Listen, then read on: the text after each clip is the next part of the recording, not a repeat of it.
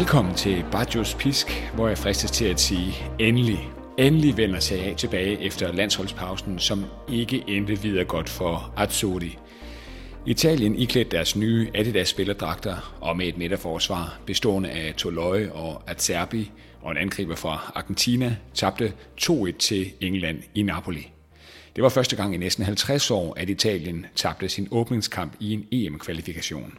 Bemærkelsesværdigt var det også, at en argentinsk født angriber, Retegi, scorede i Napoli, endda på et stadion opkaldt efter Diego Armando Maradona. Men Mancini dog. Hvad blev der af Lazio-spillerne Casale, Romagnoli og Sacagni? Og hvad med Scamacca? Er han håbløst ude i kulden efter det foreløbende fejlslagende skifte til West Ham? To mål i to kampe blev det imidlertid til for Retegi, den Boca Juniors eget angriber, der er udlejet til Tigre, og altså nu er skarpretter for Azzurri, og at Mancini sammenlignes med ingen ringer end Batistuta. Det ved jeg nu ikke helt. 11 runder resterer af CA-sæsonen, der åbnes med Cremonese Atalanta lørdag kl. 15 og kulminerer søndag aften kl. 20.45 med Napoli-Milan. Og det er da også netop det opgør, som vi her i Patrios Pisk dækker op til.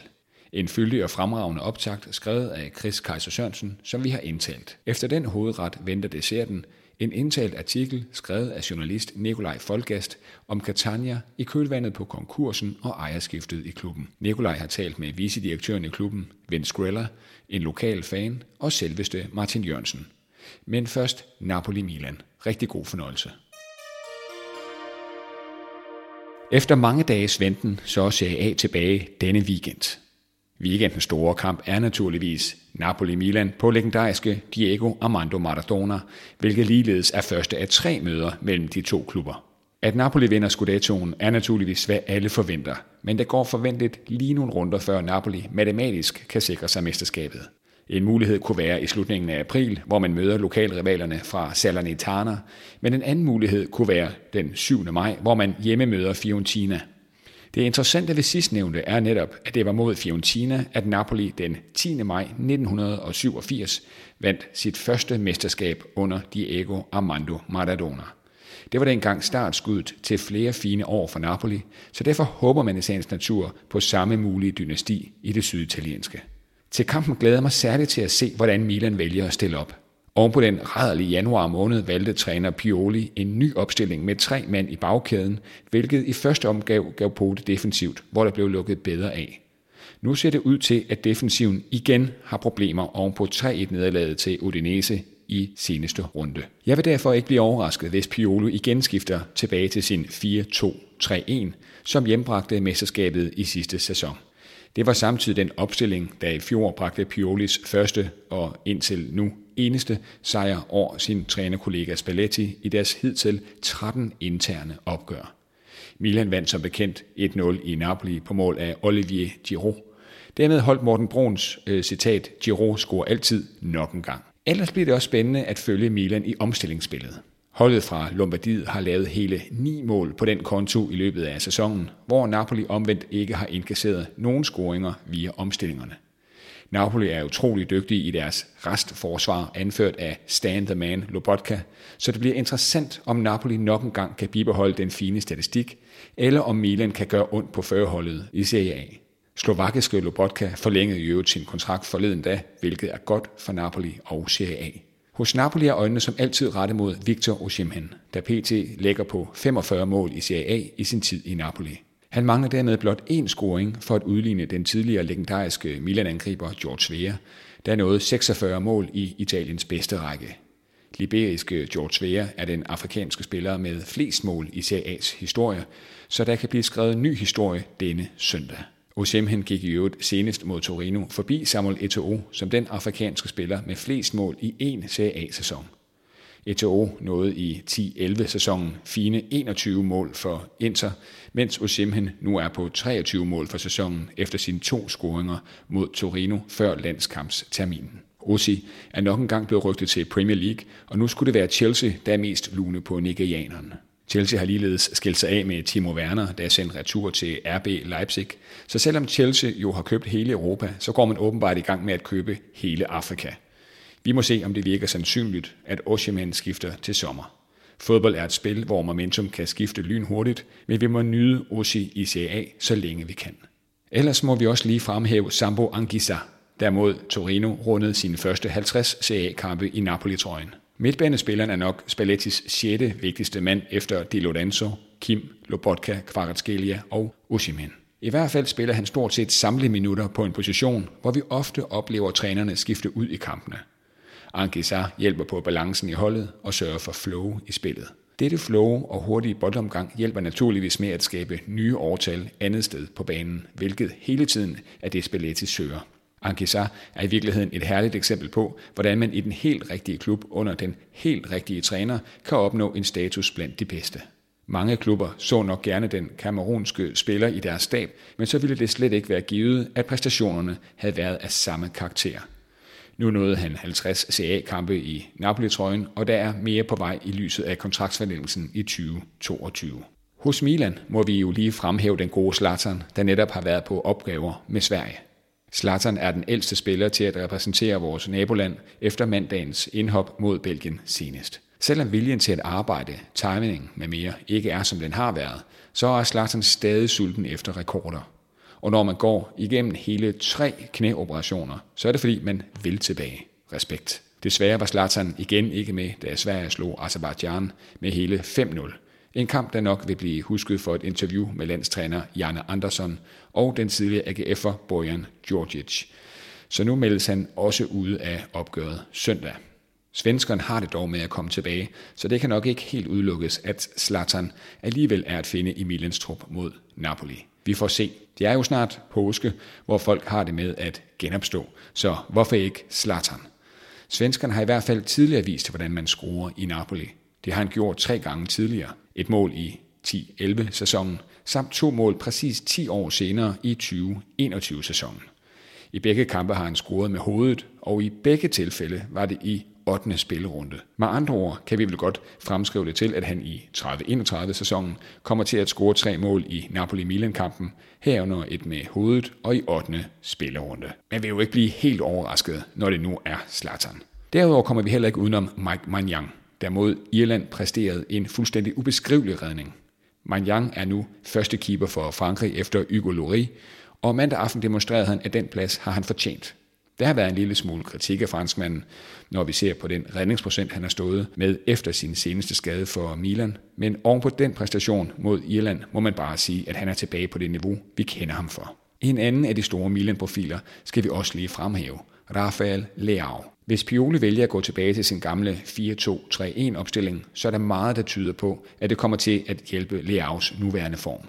Kandspilleren har ikke scoret for Milan siden 14. januar mod Lecce og virker forstyrret af de rygter om transfer samt den gæld, han har udenstående med sin tidligere klub Sporting. Uanset hvad, så rundede profilen sin kamp nummer 150 senest for Milan og havde tilmeldt en bemærkelsesværdig kamp, da Portugal slog Luxembourg med 6-0 på udebane under den netop overståede landskampstermin.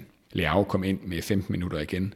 Dernæst laver han assist til Otavio, brænder straffespark og lukker til sidst kampen til 6-0. Nogle gange behøver man ikke mere end 15 minutter for at gøre sig bemærket i fodbold. Sidst men ikke mindst så rundede Alexis Salemakers sin CA-kamp nummer 100, da Milan tabte 3-1 senest mod Udinese, men han får ikke så mange ord. Et svagt rygte siger, at Milan har Rooney fra FC København på radaren som erstatning på den højre kant for Milan. Nu vel. Salamakers rundede således 100 Serie kampe senest. Det skal nok blive fedt. Der er altid en særlig historie bag dette opgør, og Napoli kunne sågar melde udsolgt allerede før landsholdsterminen, så der skal nok komme gang i tribunerne. Det var i øvrigt den anden Serie A-kamp i historien, der blev vist på TV2 tilbage i 1988, den 27. november 1988 for at være helt præcis. Dengang vandt Napoli med hele 4-1, hvor Gud snød Adegosakis offside-fælde og bragte stadion i kog med en af CA-historiens mest ikoniske mål. Får vi samme gentagelse denne søndag? Nogle af os håber. Husk at se med 2045, når de gode Henrik Fallesen og Andreas Laudrup blænder op for mikrofonsnakken. Og lidt for det personlige, hvor jeg har haft fornøjelsen af at opleve Napoli-Milan tre gange. To gange på San Siro, begge endte uafgjort, og en gang på Stadio San Paolo. I år er det fem år siden, men det står naturligvis lysende klart. Jeg havde været på Marpai Stadium et par dage forinden for at se Atalanta FC København. Kampen blev spillet på Sassuolos normale hjemmebane, da Gevis Stadium i Bergamo dengang ikke var godkendt til europæiske kampe af UEFA. Som bekendt red FC København stormen af sig mod Papo Gomes og Company. Kampen endte 0-0. Så dernæst gik turen mod syd, hvor dette gigantiske stormøde fandt sted allerede i anden spillerunde. Napoli havde stadig Hamsik på holdet, og ellers en offensiv bestående af Insigne, Milik og Callejon. Forventningerne var som altid tårnhøje. Hos Milan havde man lånt Gonzalo Higuain i Juventus, så han startede inde på sin gamle hjemmebane i Napoli og blev naturligvis ikke taget godt imod af hjemmebanepublikummet. Milan havde en videre Gattuso stående ude på sidelinjen, hvor næsehornet brølede, som vi kender ham. I det hele taget var der ufattelig mange mangler i det Milan-mandskab det år, og egentlig et godt billede på, hvor meget holdet har udviklet sig gennem de senere år, hvor det bredt set er langt mere potent, end tilfældet var for fem år siden.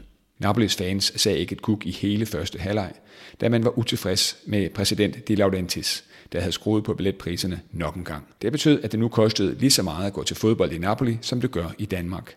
Forskellen er bare, at i Napoli kunne man nyde stjerner som Kalidou Koulibaly, Hamsik, Zelinski, Insigne, Calderon og Mertens. I Danmark var, og er, persongalleriet noget lidt andet. Demonstreret blev der, og stille var der igennem første halvleg. Milan starter bedst og fører 1-0 ved pausen på et kanonmål af Bonaventura, der i dag spiller i Fiorentina. Jeg sidder og sugemuler og tænker, nå, det var så det mesterskab allerede i anden spillerunde. Ak ja, sådan er det med Napoli. Det bliver ikke bedre, da Calabria der scorer kort inde i anden halvleg, og jeg er ved at dø indeni. Bagud 2-0 med 40 minutter igen. Milan med det store vingefang i Donnarumma. Det mentale aspekt, den smider Milan ikke, tænker jeg. Omvendt klamrede jeg mig til det håb, at jeg i 2005 havde set et Milan-hold smide en 3-0-føring i Champions League-finalen mod Liverpool, så jeg havde da det håb. Men i fodbold kan tingene gå hurtigt, og få minutter efter banker Zelinski tron tilbage i Napoli. Stadion er vågnet, og pludselig koger San Paolo, som jeg kender det. Min kirke er vågnet med sang og skrål, så var det et velafstemt ovl. Med 20 minutter igen dukker Zelinski endnu en gang op og udligner flot til 2-2 på en flugter fra kanten af feltet. Polakken havde på det tidspunkt ikke den samme status i truppen som nu, men her viste han sin fine sparketeknik, og med 20 minutter igen, så vidste man godt, hvilket tryk der ville komme ned mod et angstpræget Milan-mandskab, da Gattuso ikke havde de taktiske evner fra sidelinjen. Gattuso stod over for en tidligere Milan-spiller og træner i Ancelotti, der netop var ankommet til Napoli, hvor han var blevet ansat til den person, der vidste, hvordan man vinder mesterskaber i Italien. Ancelotti blev halvandet år senere erstattet med, ja, Gattuso. Ak ja, sådan er fodbold også. Nå, Napoli gennemfører sin remonta med en scoring af den belgiske napolitaner Dries Mertens. Angriberen var startet på bænken, men da Napoli manglede mål, kom han ind i stedet for Hamsik, der på dette tidspunkt i karrieren stort set aldrig spillede fuld tid. Mertens lukkede til 3-2 på en halvsvær bold, og lykken i mig var naturligvis enorm. Troen på Scudettoen var stor, men blev et vanlig Napoli-stil pillet fra mig efterhånden, som sæsonen skred frem. I år ændrer det sig. 33 år i dyb smerte bliver forvekslet til glæde og forløsning. Uanset resultatet denne søndag mod Milan, kan det ikke ændre på det faktum. Rigtig god kamp alle sammen. Husk at tage en vind i hånden. Det er endnu en stor kamp for verdens smukkeste liga. Fortsæt i Calcio i Viva Diego. 2-0 er den farligste føring. Bare spørg Milan og Danmark. 13. juli 2022 så en ny italiensk fodboldklub dagens lys, Catania SSD. En fodboldklub, som i og for sig erstatter den tidligere klub i Siciliens næststørste by, Calcio Catania, der gik konkurs 9. april 2022 efter længerevarende økonomisk og sportslig ustabilitet. Holdet var langsomt sævet ned fra Serie A til Serie C, men til sidst kunne den skræntende skude ikke mere, og de måtte kaste håndklædet i ringen. Det italienske fodboldforbund ophævede ved konkursen alle spillere og medarbejderes kontrakter og degraderede klubbens licens til Serie D. Klubben lå dermed vidderligt i ruiner. Noget, der gjorde ondt på de lokale, som ellers er stolte over deres fodboldhold og deres hjemby. Det var derfor tid til selvrensagelse og genopbygning, hvorfor ejerskabet af klubben kom i udbud. Og her slog Australien Ross Pelligra til og opkøbte Catania. Entreprenøren mente, at det var på tide med forandringer. Nyt navn, nyt logo, samt et helt nyt sportsligt setup med den tidligere australske topspiller Vince Griller som vicedirektør. Med andre ord, der skulle startes på en frisk. At bygge klubben op fra bunden har været hårdt. Der var mindre end tre uger fra etableringen til starten på vores preseason, så der har været mange sene aftener med at få de juridiske ting som kontrakter og lignende på plads. Vi har haft fokus på at skabe et bæredygtigt og holdbart fundament, så klubben ikke kommer i økonomiske og sportslige udfordringer i fremtiden, forklarer Vince Greller fra kontoret på Stadio Angelo Massimino. Den tidligere fodboldspiller er hurtig til at understrege, at fans i fodboldens verden generelt set altid vil være skeptiske over for store forandringer i form af udlandske ejere, nyt navn og et nyt logo, men at de med deres eget projekt kun har mødt opbakning og positive tilkendegivelser fra de lokale, eftersom ejerne har været klare, troværdige og realistiske i deres formidling af ændringerne. 32-årige Marcelo Riolo er født og opvokset i Catania. Han har holdt med holdet så længe han kan huske, og betegner sig selv som en inkarneret fan. Til daglig arbejder han i Kiosco 46, der er en lokal bar ikke langt fra Stadio Angelo Massimino. Marcelo Riolo har oplevet masser af op- og nedture for Catanias fodboldmæssige stolthed, så det gjorde ondt i hjertet, da klubben gik konkurs sidste år. Han er til gengæld optimistisk for fremtiden og det nye ejers hidtidige arbejde. Jeg synes, de nye ejere gør et godt stykke arbejde, og jeg har ingen problemer med de nye tiltag, de har sat i værk, det nye logo inklusiv. Jeg tror, vi er tilbage i Serie A inden for 4-5 år, udtaler han, inden han skænker en tiltrængt espresso til en forbipasserende kunde.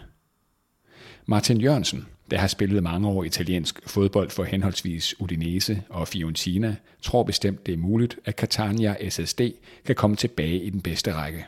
Catania har tidligere været mange år i Serie A, så de kan godt komme tilbage igen. Jeg vil dog mene, at Siciliens andet hold, Palermo, er større ud fra deres resultatmæssige historik, og at de har bedre forudsætninger for at vende tilbage, forklarer han over en skrættende telefonforbindelse mellem Italien og Danmark.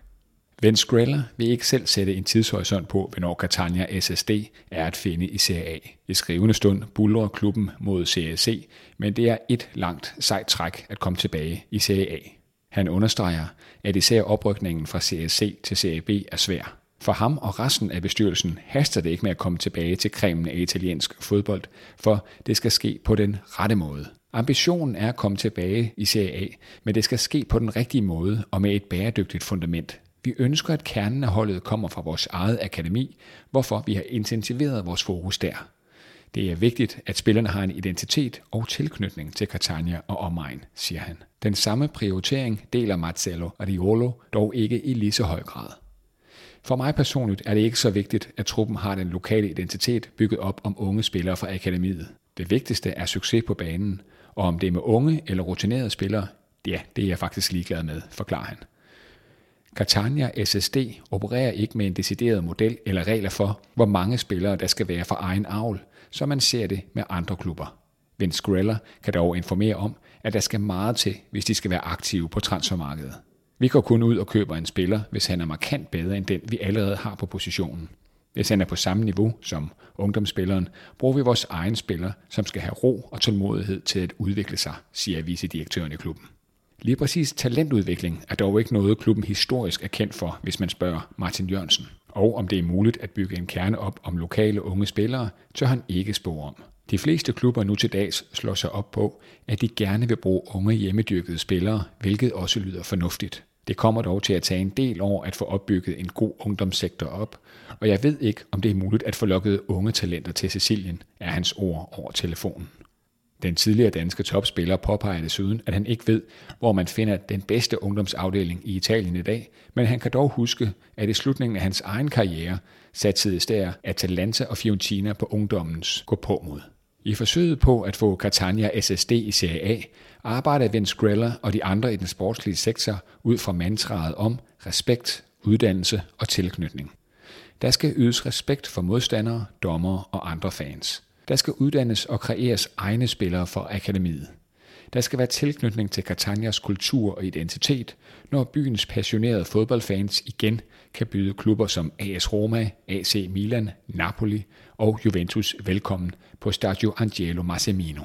Især det sidste aspekt er vigtigt at få inkorporeret i klubbens DNA, og her spiller vulkanen Etna en stor symbolsk faktor i form af dyder som aggressivitet og styrke. Vi skal have en positiv aggressivitet på banen, hvor vi går ud og skaber kampene, og ikke bare er passive. Lige nu er Catania SSD en sovende vulkan, som venter på at gå i udbrud og udløse sit potentiale, forklarer Vince Greller med stålfast blik.